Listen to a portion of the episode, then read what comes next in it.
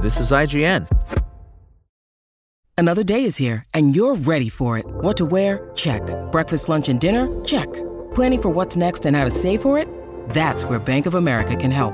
For your financial to-dos, Bank of America has experts ready to help get you closer to your goals.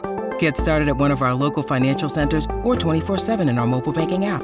Find a location near you at bankofamerica.com slash talk to us. What would you like the power to do?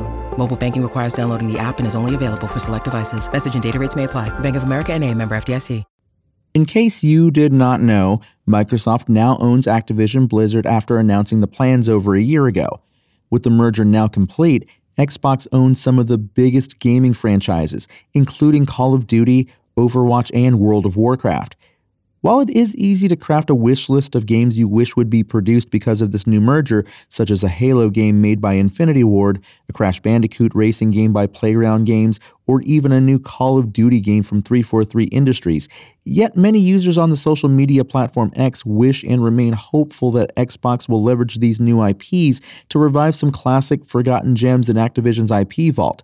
The biggest one is Guitar Hero the music rhythm game that uses plastic guitars to play rock music. The irony of this comes a few days after a report was published that revealed Activision CEO Bobby Kotick brought in James Corden during a company meeting and teased the revival of the dormant franchise. After the acquisition was announced in early 2022, Xbox head Phil Spencer said he was eager to visit abandoned Activision franchises, with Guitar Hero being one such property name dropped during an interview with the Washington Post and some are even pointing out to stop at Guitar Hero and bring back the series' spin off game DJ Hero 2. Fans of 90s shooter Hexen are pouring out support, trying to manifest the return of the franchise. Fans were hopeful when Phil Spencer wore a Hexen shirt during the Xbox showcase in June, only for the head honcho of Microsoft's gaming arm to reveal that the t shirt was not hinting at the return of the series, but rather a nod to how much he loved the series.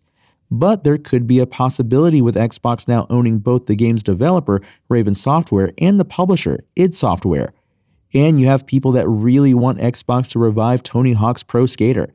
Unlike the previous games mentioned in this article, Tony Hawk's Pro Skater most recently had a remake of the first two installments released for modern consoles.